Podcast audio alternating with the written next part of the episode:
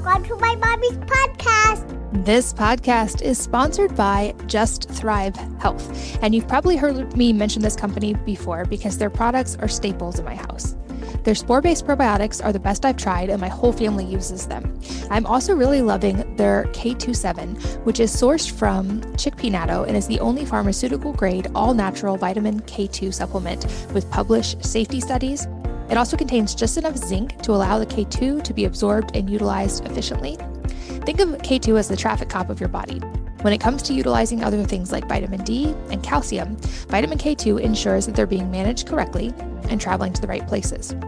Moreover, vitamin K27 can be found in literally every tissue in the body, making it a necessary and critical activator in many bodily health functions. This makes it helpful for heart health, bone and brain and nerve development, and overall healthy growth and development. In fact, my older kids have all started taking this daily because they notice how much better they feel, especially after workouts. And it seems to especially make a difference when they are in growth spurts. I also find their IgG products helpful for immune and gastrointestinal health, and truly haven't found any product of theirs that I don't notice a big difference from and absolutely love. You can check out all their products and see for yourself at justthrivehealth.com slash wellnessmama. And the code wellnessmama15 will save you 15%. So that's J-U-S-T-T-H-R-I-V-E H-E-A-L-T-H dot com slash wellnessmama and code wellnessmama15. This episode is brought to you by Wellnesse. That's wellness with an E on the end, my natural personal care line of products that are designed to work better than any of their conventional alternatives. And the newest in our lineup is natural deodorant that actually works. It joins our toothpaste, our other oral care products, our hair food hair care, and our soap as, in my opinion, the best deodorant on the market. At Wellnesse, we know that what goes on the body gets into the body. So we create products that are not only not harmful, but that go above and beyond to be actually naturally great for the body and to nourish it at a skin or hair or mouth level. Our deodorant took a lot of iterations to get the formula perfect, and now it's a skin microbiome friendly, highly effective natural deodorant that won't cause the itching or the rashes like many natural deodorants do, and that smells great. It also, unlike antiperspirants, doesn't block the body's natural detox pathways of sweating. It just naturally tackles bacteria and keeps odor away so that you're not interfering with the body's natural process of detoxification. You can check out our deodorant, our best selling toothpaste, our hair food hair care, and all of our other products at wellnesse.com. That's W E L L N E S S E.com. Hello, and welcome to the Wellness Mama podcast. I'm Katie from wellnessmama.com and wellnesse.com. That's wellness with an E on the end. And in this episode, I'm here with my friend Justin Nault on how to lose weight by eating more and exercising less. And I know that might sound like a crazy idea, but he has done this with thousands of people. And I really wanted to have him on to dispel some of the common myths that I think are actually doing a lot of damage, especially for women, and especially after my own experience with now eating almost twice as much as I used to and being in much better shape. And we talk a lot about this in a lot of different areas, but he shares his story of how he got into health while having a, a very successful music career and the shocking things he discovered in his biochemical research, why sugar doesn't cause obesity and diabetes and what's actually going on, why vegetable oils are chemical waste and can actually break your metabolism and lead to these problems, how to unbreak your metabolism if you've consumed a lot of these foods, how the liver turns over every eight weeks and how to use this to your advantage, why eating less food is not the way to lose weight and get healthy, as I've learned myself, and why you are likely not eating anywhere near enough food. But there are some important caveats that we talk about, and why you're not likely getting any, anywhere enough protein, what the thermic effect of food is, and why it's so important, what the protein to energy ratio is, and how to use it to improve your metabolism, why it's impossible to get healthy from a place of self hate, including some really specific strategies he uses to help people shift that mindset, and why there's actually no evidence anywhere that red meat causes cancer, but why this misconception exists, the difference between caloric restriction and caloric abstinence, and how fasting can then be a helpful tool, his super clear explanations of fasting and dry fasting, guidelines for protein, protein powder, and nutrient density in food, why all food cravings come from micronutrient deficiencies and how to fix this, and then his beautiful parting words of advice that I think apply to all of us. Very, very informative episode. I really enjoyed recording this one and I can't wait to share it with you. So let's join Justin. Justin, welcome. Thanks for being here today. Thank you so much for having me. I'm really excited. Well, I'm excited to get to talk with you about a lot of different topics. But before we jump into the nutrition and health side, I know from knowing you and also from reading your bio right now that you were a professional musician for 15 years and have kind of played all over. Your music is still available. I would love to just hear a little bit about that because that's an uncommon thing to have a podcast guest who's also an accomplished musician. Yeah, yeah, it's an interesting uh, experience because there are so many people now that know me, um, even just friends that I've met through entrepreneurship, like you, health and wellness, and they don't know about the music side. But that was really my life. For you know, I started playing when I was eight years old, started doing it for a living when I was seventeen, and um, music was my whole life from there. I had about a 15 year professional career doing 300 shows in uh, a year. It was really, really crazy. And, and for that reason, I was always into fitness my whole life. I, I played sports growing up and I got into Arnold Schwarzenegger and Sylvester Stallone and all like the super macho stuff. So I started lifting weights when I was like 15. But mostly all of that fitness journey over the next decade till I was about 25 or 26 was honestly mostly vanity. I think it is for most people. You know, I was I was on stage all the time. I had I did a reality TV show. I had a YouTube channel. All of this stuff. So it's kind of just um, you know you just feel pressure and scrutiny for the way that you look, and your appearance plays a huge role in the music career. So I was really into fitness, but it was probably you know twenty percent maybe health and wellness, and the rest was more just like vanity and athletic performance and that kind of thing but like a lot of people as i got a little bit older you know not old but 25 26 years old they're just like storing a little more body fat and it wasn't really you know eating whatever i want and just training my way through it wasn't really working anymore. So that's when i learned about um, uh, the paleo diet and i actually met cj hunt. I got introduced to Robb Wolf which was really cool. And um, i started studying nutrition and paleo was my first foray into that and then right around that time, as as the universe would have it, as I say, I had I had become a nutritional therapist just out of kind of curiosity. I wanted to learn more about um, nutrition rather than just doing fitness all the time. And my brother and his wife at the time gave birth to my niece Savannah. And Savannah was born having like 300 plus seizures a day. These were like grand mal seizures. And um, this was within her first week of life. So basically, she was given like a three year, less than a three year life expectancy we went like straight to the pediatric ICU and they hooked her up to all these machines and did all this testing. And through that, just like being in the pediatric ICU in Nashville and Vanderbilt, I met a lot of neurologists and we worked with the Charlie Foundation, who specializes in epileptic seizures in children and infants. And that was when I learned my first understanding of keto came from that, that like this keto diet is actually stopping seizures in children. And um, that was fascinating to me. So I, I never learned about keto as a diet. I learned about it more of like this for, for neurological conditions. And that they take these little babies and they put them on G tubes. So they're being fed through these tubes in their stomach because they can't swallow or anything like that. And across the country, this is true, I believe, still in every single hospital, they give these babies something called KetoCal, so in like the mainstream medical community and studies and all these things they don't really think about food quality. They're like this needs to be really high fat and really low carb. So i i looked at one of these canisters and um, it's basically like the first four ingredients were all hydrogenated vegetable oils. It's like canola oil soybean oil and they're like high oleic acid and it's still like sunflower oil. And then there's like six artificial sweeteners where like this this isn't even touching a child's taste buds. It's going in a tube you know? So they're like let's pack as much poison into this thing as possible because it's high fat low carb. And where clovis came from really is one conversation where i i showed that canister to a world class neurologist.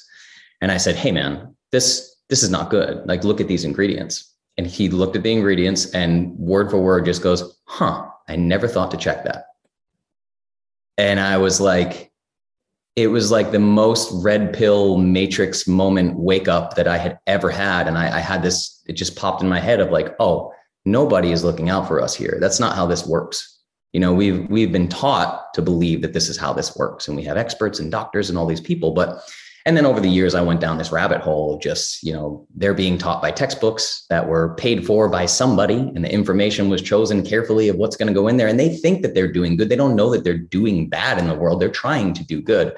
But just seeing, you know, a little baby that's just weeks old at this time being poisoned by a system that just doesn't seem to know any better or doesn't seem to care enough And from there, I, I went home. I bought uh, food dehydrators and food processors, and I used my oven and I started blending paleo superfoods. And I actually made a homemade formula and cleared it with the neurologist to give it to Savannah through her feeding tube. That later became the first the first uh, product I ever created on the internet, which was called the Perfect Paleo Powder at the time. This was back in like 2015. And uh, yeah, and Clovis just went from there. And it was really because of my, ner- my, my niece and the help of Robb Wolf. Again, I talked to Robb about this, and he gave me a bunch of biochemistry textbooks. He's like, hey, if you really want to understand this deeply, stop reading people's books about nutrition and start learning how your own body works. And then, you know, I was doing doing well in my music career at that time, so I had free time during the days, and I just became absolute biochemistry nerd. And then one day I went live on Facebook and started telling people what I was discovering, and here we are. And Clovis is a thing. I love Robb as well. He's such a great resource, and I have similarities in my own journey of for a long time thinking if something's available for sale, it must be approved. Surely someone is making sure these things are healthy. And then realizing that is blatantly not true. And I think a lot of us get into the health and wellness world either because of our own health or someone we care deeply about. And it starts that research pathway. And looking back, I'm so grateful for my own health struggles that led to this research. Um, I also agree with you that most doctors truly have a huge heart and they really do care and they just aren't taught this information, which is why it's awesome that we now have people who can be informed patients working with amazing practitioners to get better results, like in your niece's case. I too became a kind of amateur researcher and went down a path of science. I'm curious, what are some of the things that early on shocked you the most when you started actually researching biochemistry and understanding things on that level a lot more?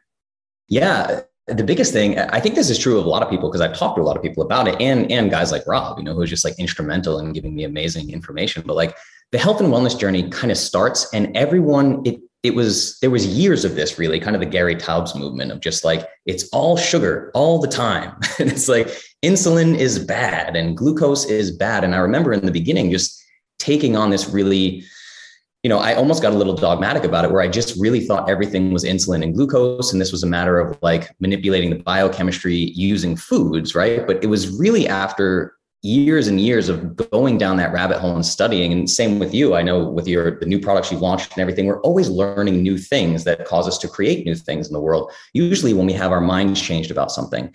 And that was what happened for me is i realized that sugar doesn't cause diabetes and obesity at all. If, if you want obesity and diabetes you have to actually break cellular function in some way so you need to cause metabolic dysfunction before you can have these really serious chronic conditions like diabetes. And sugar doesn't do that by itself. So that was when I learned about seed oils, like hydrogenated vegetable oils, sunflower oil, canola oil, all that. And one of the biggest th- discoveries for me that was an aha moment that changed the future of my work in Clovis was that you could take rodents in studies, feed them a zero sugar diet, pump them full of canola oil, and give them insulin resistance and diabetes in the absence of sugar. And I was like, okay, that like my entire life changed. And what I realized and, and what I started digging into more in the biochemistry is that the fundamental shift that happened in Western society that broke everything and led to this kind of hockey stick growth and chronic disease and the obesity ep- epidemic and all that is that it's it's there's no differentiation between food and poison And I was like, okay, th- this becomes pretty simple and makes a lot of sense. But it's that food, actual food, which is nourishing to the body, is really good for us. And we should eat a lot of it. And we should eat a lot more of it than we're told we should eat because we get in this cut calories thing. But the problem is, food is really good for us, and poison is really bad for us and destroys our metabolism. But for the, the last, you know, over 70 years now, we've allowed poison and food to be put into the same category. And again, where this hockey stick growth comes from is that food has nothing to do with it. It's crazy. Everyone is like, what foods do I eat? What's being villainized? What's being called a superfood? Food has nothing to do with it because biochemistry, it's useful to study because it shows you exactly how everything should work in a body in a perfect world. But it's only when you inject non food substances, these toxic, poisonous things, that you break the metabolism and the metabolism begins to malfunction. So that was my biggest aha moment, was just like, whoa, our bodies work perfectly. They know how to handle sugar. They know how to handle fat. They know how to handle protein. They don't know how to handle toxic sludge that was once industrial waste. They don't know how to do that, you know? Yeah, let's talk a little bit more about the science of why vegetable oils are so bad because I've been saying this for years as well. And I still get pushback from people of like, oh, they're not that bad and they're actually healthier. And the, the whole myth of them, oh, they're actually heart healthy. That's why we have these oils. And I don't think people maybe understand the process by which they're created and then also what biochemically is happening in your body when you consume them. Because I think you're so right. It's not just about calories. I have a friend who says your body isn't a bank account, it's a chemistry lab. And we're sending all these biochemical signals by what we eat. It's not just the amount of calories, but kind of walk us through maybe the production of vegetable oils and what makes them so problematic in the body. Yeah, the biggest thing I would say, I always tell people to get a visual for this, right? So there's, you can go on YouTube or you can Google this and just literally put in there. There was an old TV show called How It's Made, and How It's Made did one on canola oil. And they walk you through, I mean, it's literally industrial waste. It is like oil that comes from processing plants and then it is heated it is oxygenated it is bleached it is deodorized. I mean it smells so horrible. You could, during production you can never sell it to anybody. So they have to bleach it and deodorize it. And so there's there's the chemical way in which this works and then there's what it's going to do to your body. So ultimately I, the simplest way to break this down without needing like a chemistry degree to figure this thing out is these trans fats, these are man made fats that don't exist anywhere in nature. They're not real. They're just completely made up. You're taking something and turning it into something else.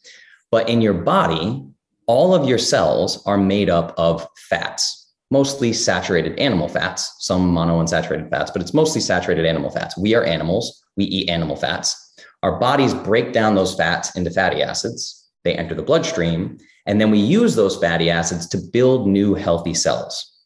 So if you take something that looks like fat, a trans fat, but doesn't actually exist anywhere in nature, and the body has never experienced it and doesn't know what to do with it, it's going to say this kind of looks like fatty acids. And the membranes of all your cells are made of these phospholipids, these fats. So it creates cells out of this man made toxic, essentially plastic. It's basically making your cells out of plastic. Now, if you remember, like in you know people that were in like eighth grade biology or whatever, you learn what like a cell is and the nucleus and the outer membrane. The job of that is to let nutrients in and out. So it has to be porous. If you use trans fats to create those cells, you're basically wrapping your cells in cellophane. They're not letting anything in or out. You have cells that are made of plastic. And then if that cell is hungry and needs fuel and it tells your brain, hey, I'm really hungry over here, send me some fuel. And then you have insulin and glucose that spike and the insulin sends the glucose to the cell, but the glucose can't get into the cell. So the cell just keeps telling the body, I'm still hungry, send me more. I'm still hungry, send me more. Insulin spikes, glucose gets pushed to the cell. The cell can't take in this energy. It's a malfunctioning cell that literally doesn't work. This is the reason why you can take something like canola oil and cause insulin resistance because the cells are just again malfunctioning. You've caused metabolic dysfunction. And i think of all the things in the universe today that these vegetable oils and seed oils are like the number one driver of metabolic dysfunction especially in the west. I agree with you. I, I know there was that movement away from thinking it was just carb based movement away from even like fruit or any natural forms of sugar. And i think what you're saying is such an important distinction is that those things are not the actual cause. They now show up as symptoms when this thing is already broken. And so it definitely brings the question how do we unbreak the metabolism when someone has consumed these for a long time and they're maybe exhibiting these symptoms? I know the body's natural state is health. How do we unbreak the metabolism and get back to that healthy functioning state? Yeah, well, the, the good news is we have cellular turnover. One way I try to explain things to people is we have this concept of aging, aging being really normal. Like we get old and we get wrinkles and we have low libido and our hair falls out and all these things happen. But ultimately, what's happening, or another thing, I'll have clients that come to me that are like, when I was 20, I used to drink these protein shakes and lift weights, and I could go out and drink with my friends and party, and I was never hungover, and I felt great. It's like, yeah, you have little baby cells. These cells haven't turned over that much. So the best example I give people eh, who used to drink or things like that is like the, the liver you have today, that organ didn't exist eight weeks ago. Your body creates a whole new liver every eight weeks by turning over cells. All of your organs and tissues are made of cells. So the body's constantly replacing its own tissue. That's why if you get a cut, you heal, and then your skin looks the same if it wasn't too deep of a cut and didn't need stitches. Like a little scratch can bleed, and a few days later, you have normal, healthy skin. That's because these cells are turning over. So what ends up happening is you have an opportunity every seven years, you're a whole new human. All your cells are brand new. So if we can remove the poison that's breaking down the cellular function, that's causing the metabolic dysfunction, if we can remove that poison, so again, food versus poison. Let's remove the poison. Then we need to focus on the food or what I call the raw materials to create new healthy cells.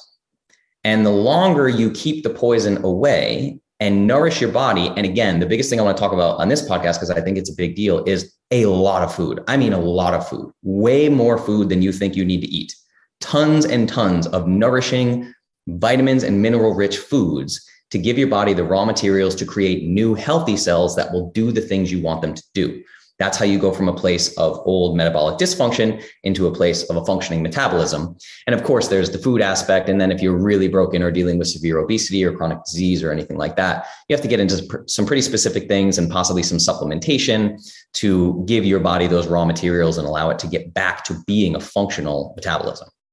Yeah, I think I've heard, seen your video about this, and I think it shocks a lot of people. It, I've had personal experience with this, though, in that I now eat probably double the volume of food I used to eat. And I've made the mental shift of not thinking about calories, looking somewhat at, at macronutrients to make sure I'm getting enough protein, for instance, but really focusing on what I call like nutrient density per calorie, not just calories, but like how much nutrient density can I cram into this volume of food that I'm going to eat in a given day. And I think if you step back, this is actually a logical concept that you talk about that, you know, if you want your metabolism to be faster, you have to actually give it fuel. That's it. It seems very logical. You know, if you want a fire to be bigger, you have to put fuel on it. But I think years and years of diet culture have kind of undone this idea in society. And i especially i think for women i hear a lot from women who are afraid of many types of food or afraid of even consuming enough calories to just support their body at baseline much less if they're exercising or putting any kind of muscle demand on it. So walk us through this because i think the idea that we can eat a whole lot more and actually move to a state of health and lose weight is potentially a new concept for a lot of people yeah, it really is. And it's it's pretty simple, right? There's there's a couple of analogies I use. Is like one, if you were walking through, you could hike through a forest for the next 20 years of your life, nonstop, all day, every day. You will never stumble upon a bagel tree. It's just not going to happen, right? This is not something that was meant to be put in your body. So when you break down calories, again, diet culture has been all calories, but this was really sold to us by the food pyramid and nutrition experts and again doctors and all this because the food pyramid was like 11 servings of whole grains a day and all that. So we taught people about calories but we didn't teach people to differentiate calories. So and it's really funny because people seem very confused about nutrition but i can sit down anyone any base level starting point of nutrition and say if i feed you 4000 calories if i feed one person 4000 calories a day of grass fed filet mignon for the next 30 days and I take another person and I feed them 4,000 calories of strawberry Pop Tarts and nothing else for the next 30 days, who's going to do better at the end of 30 days? Every single human, 100% of them will say, well, of course, the person eating the steak. They know this logically, but diet culture has broken our brains. It's become this thing of like, you just need to eat less calories, eat less calories, eat less calories. But the big thing, the question I ask people is like, have you tried a diet and exercise to lose weight? And if so, has it worked for you? Are you able to lose weight and body fat by dieting and exercise? And if the answer is no, you're suffering from metabolic dysfunction. That's it. The biochemistry works perfectly if you're giving the body what it needs. So it's just trying to help people understand that there are certain types of foods that I can feed you, even if you're, a, a let's say you're a, a woman burning 1800 to 2000 calories a day. Well, I can feed you 3000 calories a day of very specific types of food, and you'll never get obese obesity won't happen because metabolic dysfunction won't happen.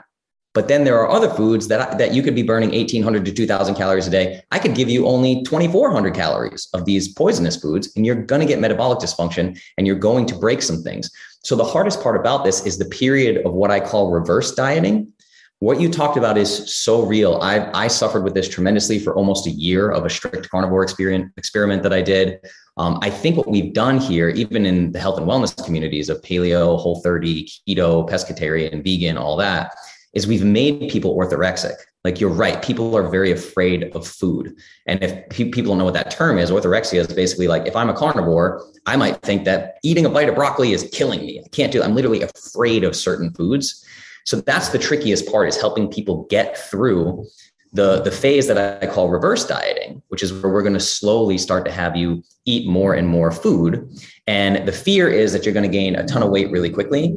The other problem is the scale there. It's like so I might I might increase somebody's food by, you know, 400 calories, then a few weeks later, increase it by another 200, a few weeks later, another 200. Someone might gain two to three pounds doing that and they freak out. it's like totally like, oh my God, I gained two to three pounds. What is happening? And they can't see the bigger picture because what we're really trying to do is turn on like the biggest thing that happens with these vitamins and mineral deficiencies and not eating enough energy and calories overall is I couldn't even tell you because we can't test for it properly with blood work, but like the number of people that are suffering from hypothyroid right now is massive. So there is a period of time where we do have to turn the organs back on and get them functioning in a way where they're convinced, hey, there's plenty of nutrients coming in and it doesn't seem to be going away anytime soon. Because previously you've told your, your body that there's food scarcity and it's been starving for years as you chronically diet. So it's really the reversal period. Ultimately, it's just a matter of removing the poison and eating more food and sticking with it.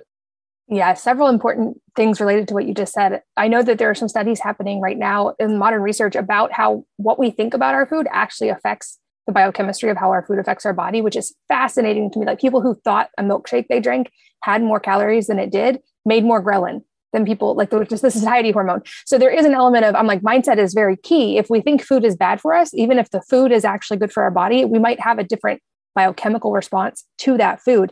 But I love that you brought up the idea of reverse dieting because this was a thing, and I'm happy to use myself as the example in this. I realized when I tracked it, I was only eating a lot of days, 1,000 to 1,200 calories. And it's because I had broken my metabolism. I wasn't hungry. It's not that I was not eating when I was hungry, it's that my metabolism was so confused from years of trying to lose weight that I didn't know how to actually, my body's hunger signals were all messed up. And that concept of reverse dieting was so new to me. And it was scary at first because that was my thought is like, isn't this going to make things worse? And I, people may be wondering, like, how long does that take? What kind of foods, like, what are those foods? How do you renourish the body in that way to, to send the right signal? And how long does it take? Yeah, absolutely. And it's, it's you said it best because you talked about the term nutrient density. So a lot of times, like especially with influencers, they like to use big fancy words and terminology. We're like, how much can I mention insulin and glucagon and lipolysis? it's, ultimately, it's we need to focus on nutrient density. And what that means is vitamins and minerals. So you have your macros, fat, protein, and carbohydrates. But the only reason we even eat those macros is to get the micros, the smaller nutrients, amino acids, fatty acids, glucose, and then all the vitamins and minerals and trace minerals that come along with that. So, what we're trying to do, and what I do with Clovis, is focusing on nutrient density per bite. And so, ultimately, the number one thing I'm trying to get across with all of my work is could be summed up in one sentence eating less food is not the way to lose weight and get healthy, period. That's it. So after I had, I was at the point where I had worked with hundreds of people at this point over the years, and I could, I could sit here and talk about this for three hours of the nutrition studies and blah blah blah blah blah. But ultimately, what it comes down to is these people had been trying to lose weight by cutting calories, eating less food, and exercising more their entire lives, and it just didn't work. That's it. So the problem is with the information. And what diet culture does is it, it teaches you to do like low fat foods, low calorie foods. And then this really nasty myth that I hate is eat high fiber foods so you feel more full and you eat less calories. But if we're focusing on nutrient density, we have to shift that completely. You're going to end up eating higher fat foods, higher protein foods. It's a lot of basically an animal product rich diet. We're talking about grass fed beef, wild caught fish, oysters, clams, salmon, whole eggs, grass fed butter, all these kinds of things, these foods that are just loaded with these vitamins and minerals. And micronutrients are so important because no matter what you're eating, like for instance, there's 22 different micronutrients that you need for your body to be able to even extract energy from the food that you eat. So if you don't have these micronutrients, you literally can't digest your food properly anyway. So it doesn't really matter what you're eating. And you end up in a situation like you were talking about where people come to me eating 1100, 1200 calories a day. I have them go get a resting metabolic rate test, which is the amount of calories they burn laying on a couch doing nothing for 24 hours. And it'll come back at 1400. And like, so you're eating so few calories that your body's only choice to survive is shut down organ function. And this is where infertility happens, your hormones go crazy, you end up hypothyroid and all of that. So it's really just a matter of the people that I've worked with that have lost 60 pounds, 100 pounds, 120 pounds over time from day one of their journey to the day that they reach their ideal body weight. They're eating easily double the calories. They may have been eating 1100 like you were, and now they're eating 2600 calories and they're a fat burning machine because we've turned on that fire that you talked about. We've lit the embers, big logs are on there. It's just this blazing inferno where they're actually using energy the way it's designed to be used. But ultimately, it's choosing the most nutrient dense foods, the foods with the most vitamins and minerals. And I will say from personal experience, in that process of retraining your body's hunger cues and your metabolism, there was a time when I was like, it is actually difficult to eat this much food. Like, I'm not actually hungry for this much food. So, if someone's sitting there thinking, like, no, I'm probably eating enough food, but you're having some of these metabolic issues, you, you realistically probably are not actually eating anywhere near enough food. Because when I started doing this, I was shocked, especially at the protein requirements. And I'd love to talk a little bit about protein specifically, because in women, especially, this is an area it seems like can be a fall down point. And I assumed I was eating plenty of protein. And then when I actually tracked it, I was like, oh, hmm, you know, 50 grams of protein is absolutely not sustainable even if you're doing no activity whatsoever, that's not sustainable for my six year old, much less for me. But let's talk about protein requirements because I think there's a myth, and a lot of women are afraid of too much protein because they don't want to like get bulky or look too muscular, which I laugh at now because I'm actually trying to put on strength and I'm working really hard to lift weights and not getting bulky. So it's funny to me to think that I used to think I could pick up tiny weights and would accidentally look like a bodybuilder. It's not going to happen. But let's talk about protein. Yeah. So the biggest thing is, and, and we can actually use, you know, what I call mainstream nutrition science, which is just bottom of the barrel trash science. It's terrible, but we can use their own calorie, uh, you know, hypothesis against them because ultimately what happens with protein, and there are different biochemists that will tell you different calculations for this, but there's a term called the thermic effect of food. And that is the amount of calories your body has to burn to digest the foods that you're eating. And protein has the highest thermic effect of food. And it's also incredibly satiating. Again, you want to activate that leptin, that hormone that tells you that you're full, right? So eating protein makes you feel more full. And it also is actually metabolically expensive for your body to digest that protein. So if we say protein, one gram of protein has four calories per gram, once you factor in the thermic effect of food, it's either 50% of that or 100% of that. Like literally, it might be that one calorie uh, one gram of protein equals zero calories in the body because you're burning four calories to burn that to digest that gram of protein. So what ends up happening is overfeeding protein. And I don't necessarily suggest you do this long term, but if you're obese, let's say, and all of a sudden you make 50% of your daily calories coming from pure protein from like a boneless, skinless chicken breast, you're going to light your metabolism on fire. You will become a calorie burning machine and you're going to burn more calories just at rest from eating more protein which is why there's a there's a term called the protein to energy ratio. If you eat more protein and less fat and or carbohydrates, you're really going to light your metabolism on fire. So ultimately that's it's it's really a hack. Like a high protein diet is a hack for getting more protein less energy because protein isn't really burned for energy and it's not really stored in the body as energy. So, but it still needs to be digested. So what ends up happening is you have plenty of amino acids to keep your muscle mass but you're burning more calories through digestion. So your body has to tap into its own body fat stores. So protein is a, is a really quick hack for burning body fat and keeping lean muscle. Yeah. And I think like language is very important. And I often hear women say, I want to lose weight. And I try to think like, you don't actually want to lose weight because you could do that by cutting off your arm. That wouldn't be a great idea. Um, you don't you and also the brain is resistant to losing anything so if we start trying to lose something our psychology is going to i think men typically have better language around this like guys talk about getting lean or cutting but what you actually want to do is get rid of excess body fat. And you don't want to lose muscle, certainly, because muscle is what makes sure your body look the way you want it to. It also is correlated with longevity. But just as a general guideline, obviously there's so much individuality that comes into play here. But for instance, for me as a 150 pound female who lifts weights three times a week, what would be some good target guidelines to understand what does enough protein actually look like? Yeah, what I tell people to do is there's an old bodybuilding, you know, rule for this that is one gram per pound of body weight. I actually like to do it. You don't need quite that much. Again, if you're really trying to shed body fat, you can ramp up the protein just so you're actually increasing your overall caloric intake, but you're burning more body fat. You can use that as a hack short term. Um, but for me, I like to have people choose their ideal body weight. So let's say you're a 150 pound woman and you're trying to be a 135 pound woman and you're lifting weights and stuff, I would say 135 grams protein. So one gram per pound of ideal body weight is kind of the sweet spot that I found for body composition changes. And you know, the thing is, a lot of times on podcasts and all these things, I I end up sharing a lot of information and talking about biochemistry and and but ultimately this is an emotional journey. That's really what's happening here. And I, I always tell people, I'm like, listen, you need another nutrition book, like you need a hole in the head. You, you don't need more information here. Like there are some hard and fast rules we can give. Like I like that protein rule, and I like the rule of removing vegetable oils, and I like the rule of focusing on micronutrient density. But we didn't talk about fat versus protein, carbs, macronutrients, what's your caloric intake, and all that. The biggest thing I found now is through being a one-on-one coach, and I don't even know how many people I've coached since 2015, a staggering amount. And the number one thing I will tell you, because again, we have so many people that are like, they literally want to be a smaller human in the world. They're like, I just want to lose weight. And they don't really know what that means. I want to weigh less. I want smaller clothes. They don't really know what they're getting at there. So people end up skinny with extra body fat because they're damaging their body and their metabolism. But the one thing I've learned, this has nothing to do with biochemistry, nothing else. The one thing I have learned for everyone listening is it is impossible to get healthy from a place of hating your own body. It's impossible. You can't get healthy from a place of self hate. So when I walk people through reverse dieting and eating more calories and eating more food, I'm trying to help people see their entire experience, their health and wellness journey through a new lens. Because we know, most people know in the West, that getting healthy is pain, sacrifice, hours in the gym, feeling starving, being hangry and moody all the time. This is like constant self punishment. And when it doesn't work, we hate ourselves more. We look in the mirror, you're still fat. I don't like how I look. I hate this body. Shame, guilt, shame, guilt.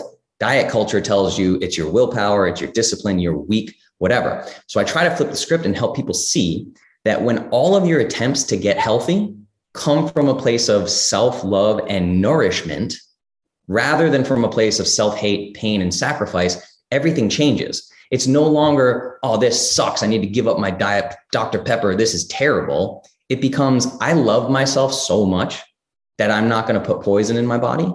And I'm only going to choose things that I know are going to nourish me. And that's the core message I'm trying to share here is that removing poison from your life and getting healthy is the ultimate act of self love. It has to come from a place of self love. If you hate yourself, it's never going to happen. Yeah, I've said something similar before that you can't punish yourself healthy and you can't shame yourself thin. And going back to that idea that what we believe about something, including ourselves, including our food, influences the actual biochemistry of that happening. I think this is an often overlooked, but really important, I would say potentially the most important part of this journey. And when you shift, make that mental shift into self love, like you're saying, you actually want to choose those healthier foods. It, doesn't become a battle at, at that point. And also from that milkshake study, pulling the idea that if we come from a place of thinking not like healthy food is deprivation and doesn't taste good, but if you make that shift into being grateful for these amazing foods that get to nourish your body and feel like it's decadent, your body actually responds differently. Um, but I also know from past experience that making that mental shift can be a difficult thing, especially if you have years and years of diet culture or shame around food or whatever it may be. Are there any uh, resources or or things that you say to people that seem to help them be able to start that mindset shift? Yeah, a lot of times I talk about um, there's a term I use called get quiet, go inward. And um, there are little tools that I'll use there in, ter- in terms of meditation, of really sitting with yourself and trying to work out the emotions that you have connected to food. Like, what do you feel around food when you want something like a Pepsi or something that's kind of a vice for you? What are you feeling in that moment? But I would say, hands down, the most important thing that I do with my one on one clients, I do a lot of private coaching. And with private coaching, I have these tools like one uh, is called 40 slides. And I have someone just sit in meditation and I think of they they say the words i love myself and they have to come up with 40 different images in their mind eyes closed bringing to mind a time where they were really really proud of themselves. So it could be their wedding day it could be graduating high school it could be giving birth to a child it could be getting a promotion at work it could be uh, a, a game winning slam dunk when they were back in college and they just sit and say i love myself 40 times and every single time they say, I love myself, they are thinking of a different scenario in which they felt very proud of themselves and felt a lot of love for themselves. And if you can do this every day, in the beginning, my clients always tell me there's no chance I'm coming up with 40. That's not going to happen. There's I graduated high school and I got married. I got two things. What are you talking about? But as they start to realize that when you say like, oh, I graduated high school or I got married, well, now let's go back to your first date with your spouse. And now let's go back to the flight you canceled to Detroit and instead you went to Rhode Island and then you met that guy there and like you all these little moments. And before you know it, after a couple of weeks of this practice, I mean, I sit and do 40 slides every morning. I love myself with 40 different images that I bring to mind. And one of them might be this podcast. I can come up with 40 things I'm proud of from the last seven days of my life. And your entire mentality shifts. So if you can really focus on how amazing you are and all the incredible things you've done, and if you're listening to this podcast, you are doing something that is an act of self love. You're trying to get healthy. You're trying to become a better version of yourself. If you can focus on that, not that the six pack influencer told you that you don't work out enough and you don't drink enough of his milk whey protein or whatever the hell, right? Ignore that guy and focus on yourself. It's not it's not always about new books or new technologies or whatever. It's ultimately like spending time with yourself. 40 slides is a very powerful one. And then self-love mirror work get in the mirror, look yourself in the eyes, and say, I love you 10 times and mean it. It's that simple, you know? That's a beautiful exercise. I'm going to make sure I write that in the show notes so everybody can remember it. And I haven't had it put that clearly before. I love that. This podcast is sponsored by Just Thrive Health. And you've probably heard me mention this company before because their products are staples in my house. Their spore based probiotics are the best I've tried, and my whole family uses them. I'm also really loving their K27, which is sourced from chickpea natto and is the only pharmaceutical grade, all natural vitamin K2 supplement with published safety studies. It also contains just enough zinc to allow the K2 to be absorbed and utilized efficiently. Think of K2 as the traffic cop of your body. When it comes to utilizing other things like vitamin D and calcium, vitamin K2 ensures that they're being managed correctly and traveling to the right places. Moreover, vitamin K27 can be found in literally every tissue in the body, making it a necessary and critical activator in many bodily health functions. This makes it helpful for heart health, bone and brain and nerve development, and overall healthy growth and development. In fact, my older kids have all started taking this daily because they notice how much better they feel, especially after workouts, and it seems to especially make a difference when they are in growth spurts.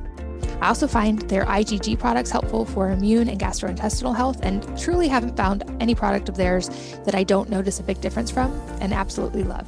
You can check out all their products and see for yourself at justthrivehealth.com slash wellnessmama. And the code wellnessmama15 will save you 15%. So that's J-U-S-T-T-H-R-I-V-E H-E-A-L-T-H dot com slash wellnessmama and code wellnessmama15. This episode is brought to you by Wellnesse. That's wellness with an E on the end, my natural personal care line of products that are designed to work better than any of their conventional alternatives. And the newest in our lineup is natural deodorant that actually works. It joins our toothpaste, our other oral care products, our hair food hair care, and our soap as, in my opinion, the best deodorant on the market. At Wellnesse, we know that what goes on the body gets into the body. So we create products that are not only not harmful, but that go above and beyond to be actually naturally great for the body and to nourish it at a skin or hair or mouth level. Our deodorant took a lot of iterations to get the formula perfect, and now it's a skin microbiome friendly, highly effective natural deodorant that won't cause the itching or the rashes like many natural deodorants do, and that smells great.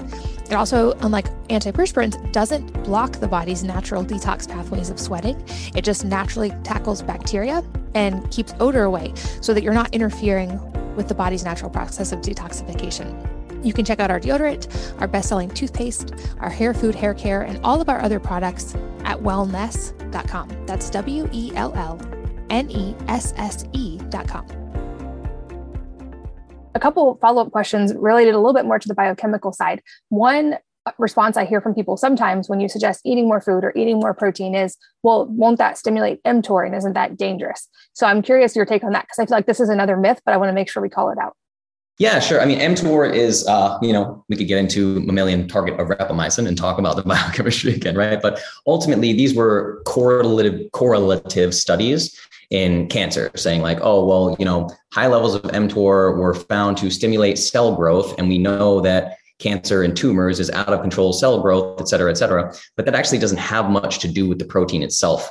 Basically insulin is what's turning on and on on and off mTOR, right? So you can sugar can cause it, protein can cause it, but honestly, it's like if you have really high insulin levels all the time, you're probably dealing more with carbohydrate problems than you are dealing with a protein problem.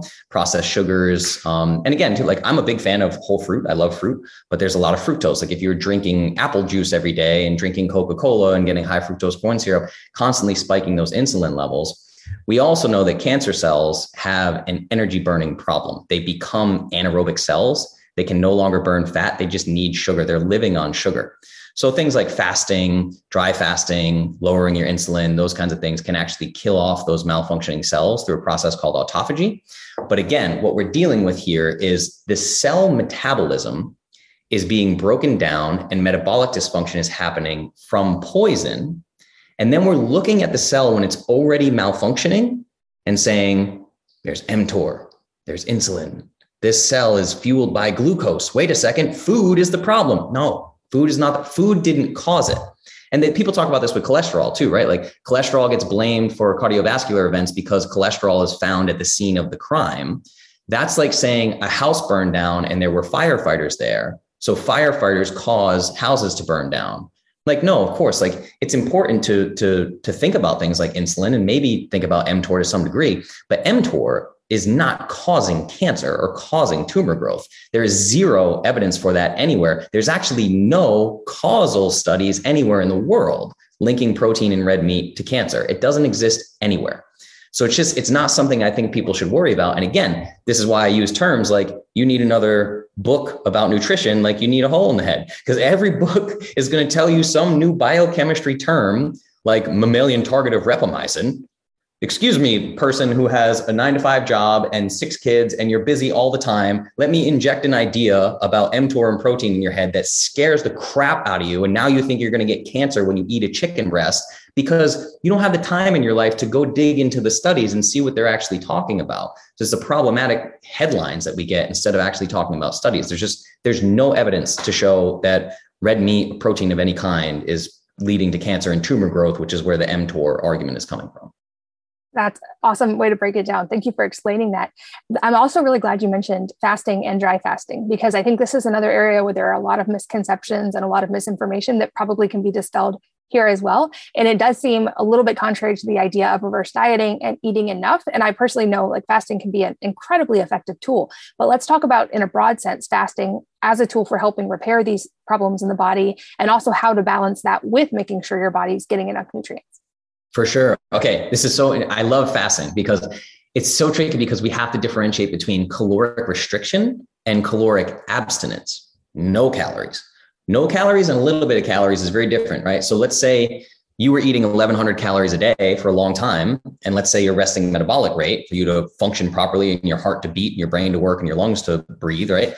Let's say you needed 1400 calories for that, but you chronically gave yourself 1100 calories so that's that's caloric deprivation, and the body's saying, well, we have a little bit of food, so let's shut down organ functions. The first ones to go are reproductive organs, always, where amenorrhea and things like that come in from people not eating enough.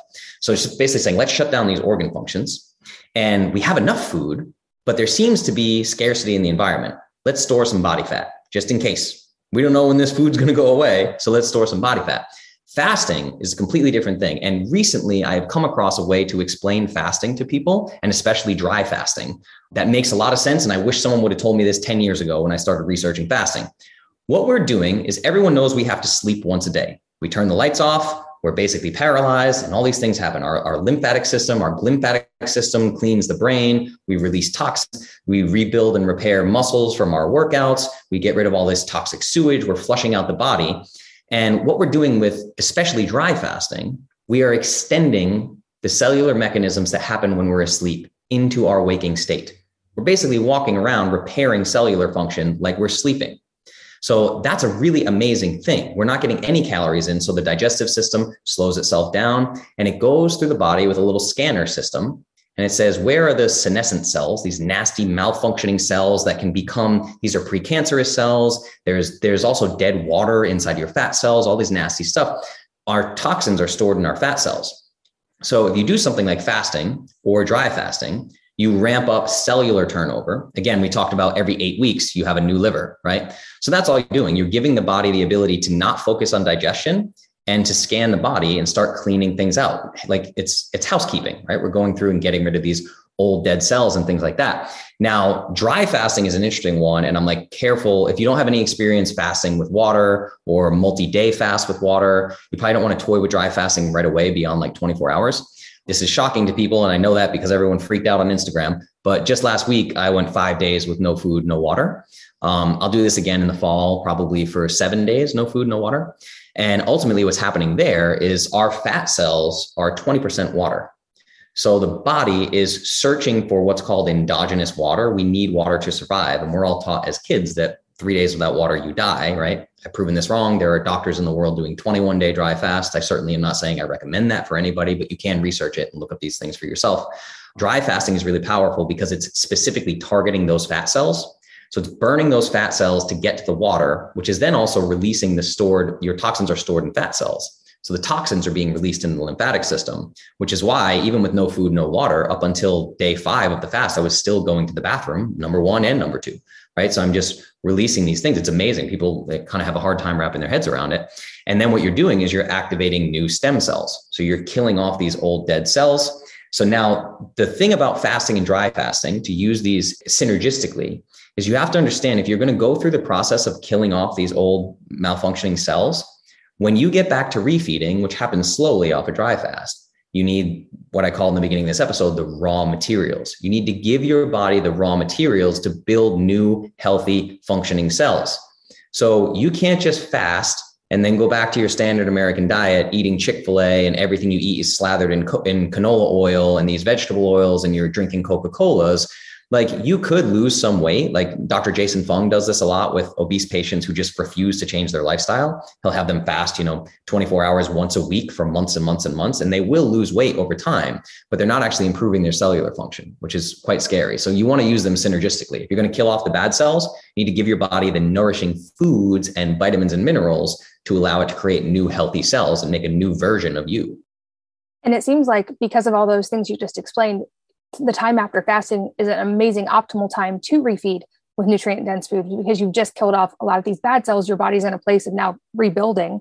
And so it's, it's a beautiful opportunity to increase that cellular health right after fasting. And I personally have done up to a 10 day water fast, but I've only so far gone 24 hours in a dry fast. And it's something I've been researching and considering as well. But I echo your recommendation. Don't start there. If you've never fasted, don't, don't play with dry fast until you work on some of these cellular processes and maybe do shorter water fast and build up. But I think that's a really important explanation because, at least for women, there's a lot of information about fasting being harmful for hormones.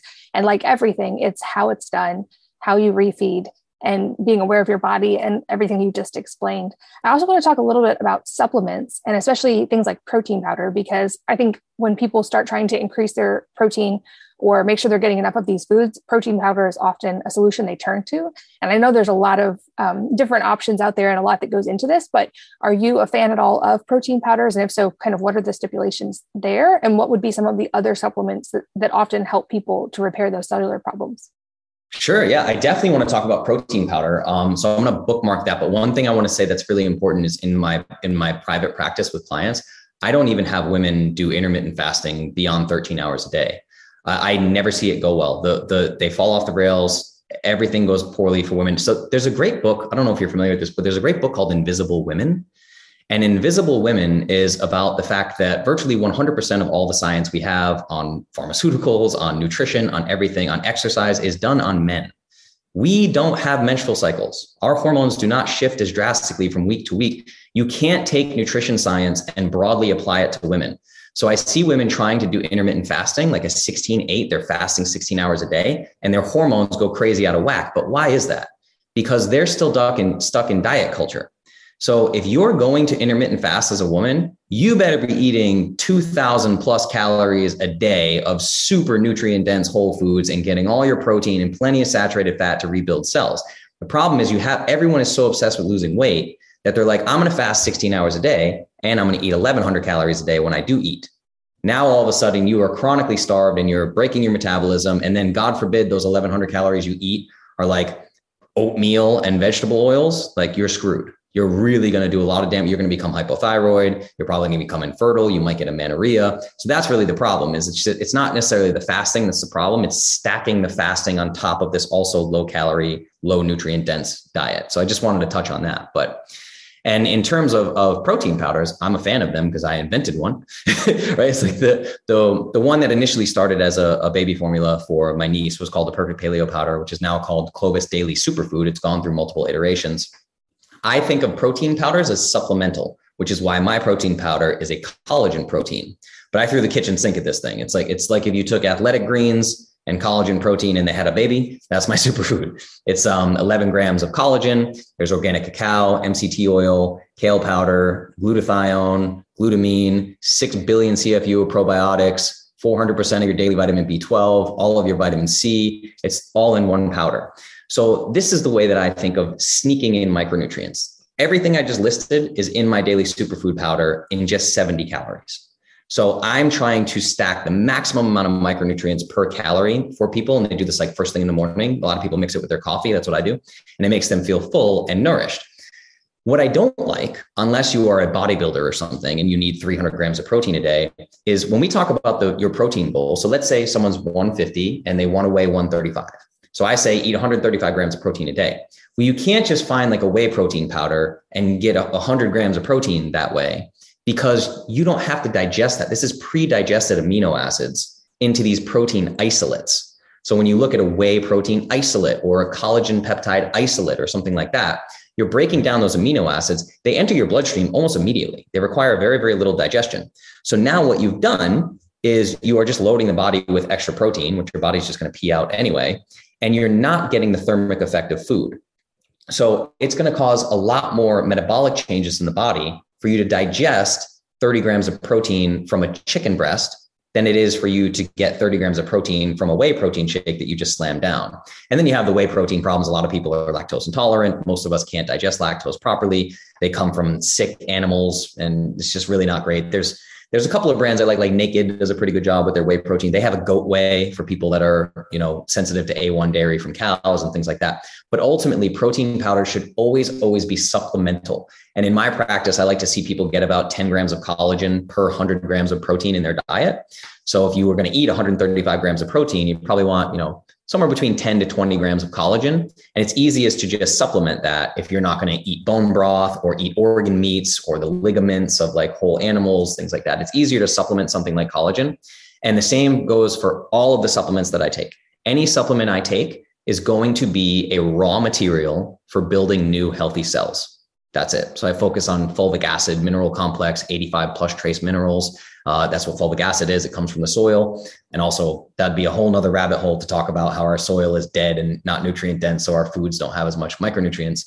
And then I make a, a hydration drink mix, which is a, an electrolyte powder that I sell through Clovis. I sell vitamin D3, I sell probiotics, I sell digestive enzymes. So, all the things that I think people are missing for all this cellular activity, digesting foods and rebuilding new healthy cells, all of your supplements should serve a purpose. A lot of times I'll, I'll look at a brand new client, I'll take them on and we go through their supplement ca- cabinet and I'm like, why do you take this? And they're like, well, mm, someone told me it was good for me. Okay. you know, so you need to have, there, there's got to be a goal associated with everything you're taking. Yeah, and hopefully we can do a round two one day because there's so much, so many more directions we could go and get a lot more granular on some of those topics, especially. And we didn't even get to really touch on intuitive eating and some other areas that I was going to ask you about. But I think this was a great primer. And you mentioned electrolytes. This is another area Robb Wolf talks about a lot as well, is that most of us are actually not getting enough of those basic electrolytes that we need, nor are we actually hydrated enough. And that's another fall down point for a lot of people. And hydration is huge. If you aren't getting enough water in your normal life, you're going to end up with some issues as well. But in in the essence of respecting your time and the listeners' time today, I'll just stick with a few kind of quick wrap up questions. The first being if there's a book or number of books that have had a profound influence on your life, and if so, what they are and why. Oh, yeah. Okay. What direction do I want to go? I feel like I am like, I, I have been somehow not really pigeonholed. I did it to myself, but I have become a nutrition guy, right? So I will say that, um, uh, to touch on your your comment about protein, I think one of the most meaningful books that is not actually a dogmatic follow this diet. Here's a step by step. There's a book that's about science. It's called Eat Like the Animals, And it's basically explaining that all animals in the animal kingdom, from fruit flies up to apex predators like a tiger or a lion, they are all eating to satiate their protein needs. Protein is the number one driver of food cravings. And that's because animal protein has the highest amount of micronutrients. So if they're eating a lot of protein and a lot of micronutrients, this settles down their cravings.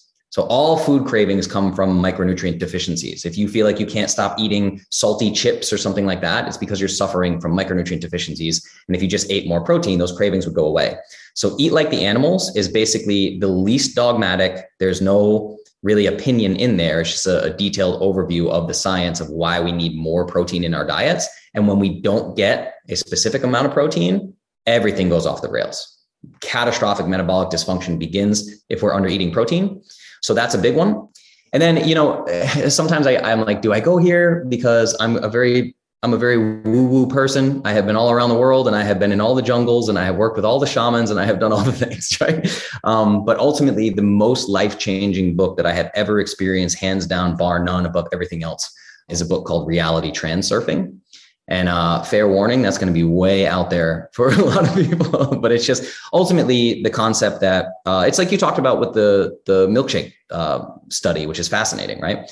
Ultimately, manifestation on a quantum mechanics and quantum physics level is happening all the time. You are creating the, real, the reality in which you live even the things in your life that you don't like, that you're unhappy with, relationships, body, anything, is usually a form of living out of integrity and you saying yes to a lot of things you didn't necessarily want to say yes to.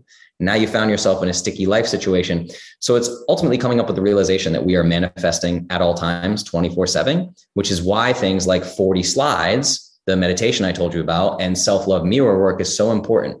Because the more we believe that we love ourselves, the more self love we're going to get and it is my opinion that everything in your life, your level of income, your personal relationships, your relationship with your children, familiar relationships, your everything in your life, your personal development, your spirituality, it is all capped at your own acceptance of self love, respect, value. If you do not love yourself, you're not going to get love from anybody else. All these people in the world that we live in are just mirrors. They're giving us a reflection of how we see ourselves. If you're really mean to yourself in the mirror every morning, a lot of people in your life are going to be really mean to you. And the sooner you can realize that, that you are creating the way that others treat you, your entire life changes, which is why that reality transurfing is the most impactful book I've ever come across. I love that. Those are both new recommendations. I'll make sure they're linked in the show notes. That's wellnessmama.fm for any of you guys listening while you're on the go. If someone was going to make one change only, because we've talked about so many different things today, where would you suggest is the starting point? Yeah, number one, hands down, above all else, remove seed oils and vegetable oils. So this is like we have to be very careful here because some of them, like high oleic sunflower oil, is now being pegged as a health food, which is mental. It's not true. It's the same process to make this. So it's basically canola oil, which is also called rapeseed oil, soybean oil. Those are the two most prevalent ones.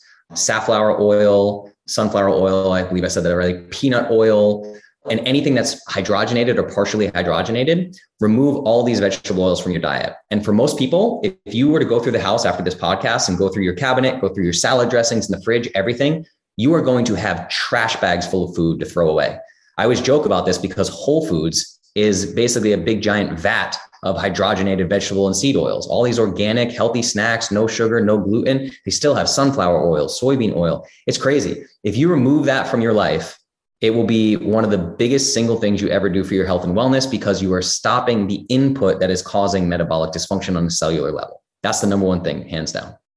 I fully echo that recommendation. And lastly, any parting advice? There's a couple of football stadiums of people listening to this today. Any parting advice that could be related to what we've talked about or entirely unrelated? Yeah.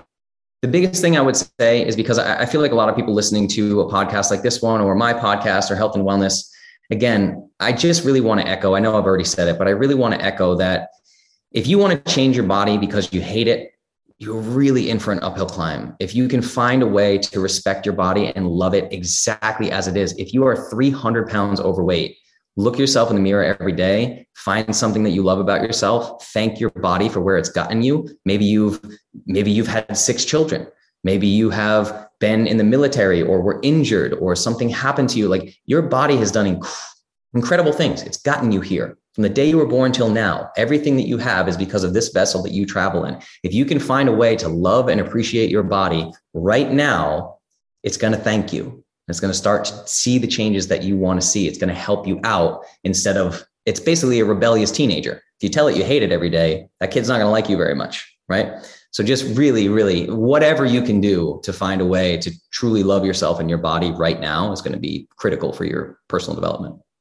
That's beautiful. And I hope we do get to do another round one day and go deeper on some of these topics. But very grateful for you being here today and sharing so clearly and wonderful explanations. Thank you. Yeah, thank you so much. I'm honored to be here. And I, I, think we've talked about this in person, but I mean, I really started my journey of this 2012, maybe 2014. And I have been reading your blogs and your articles and checking out your stuff for a very long time. And you led me to additional other people, influencers that have been really meaningful for me. So you've been doing great work in the world for years. And I super appreciate it. And I think you are an amazing human being. I just want to say thank you for bringing me here. Oh, thank you. And thanks as always to all of you for listening and sharing your most valuable resources, your time, your energy, and your attention with us today. We're both so grateful that you did. And I hope that you will join me again on the next episode of the Wellness Mama podcast. If you're enjoying these interviews, would you please take two minutes to leave a rating or review on iTunes for me? Doing this helps more people to find the podcast, which means even more moms and families can benefit from the information. I really appreciate your time, and thanks as always for listening.